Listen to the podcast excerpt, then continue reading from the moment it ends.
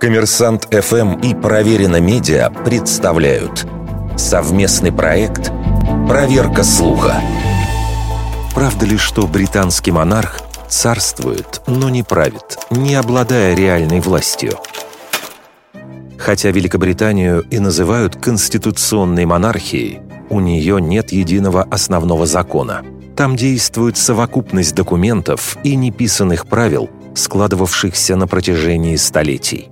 Роль монарха в этой системе постоянно сокращалась, хотя и по сей день у Елизаветы II остаются так называемые «королевские прерогативы».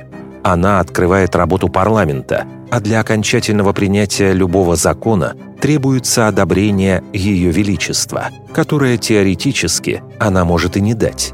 Хотя в последний раз такое случалось еще 300 лет назад. Иногда говорят, что одно из немногих реальных полномочий британского монарха – назначение премьер-министра. Но это не совсем так. После выборов королева предлагает лидеру победившей партии сформировать правительство, и в соответствии с традицией это предложение почти всегда принимается. При этом королева должна быть политически нейтральной. Сама она не может даже голосовать на выборах. Тем не менее, утверждать, что монарх вообще не имеет политического влияния, нельзя.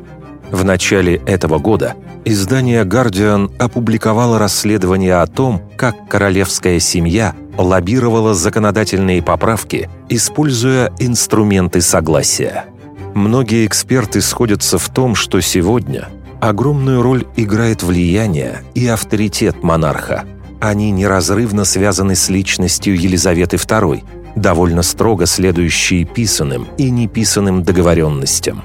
Однако с приходом ее наследников ситуация может измениться. Вердикт. Большей частью правда.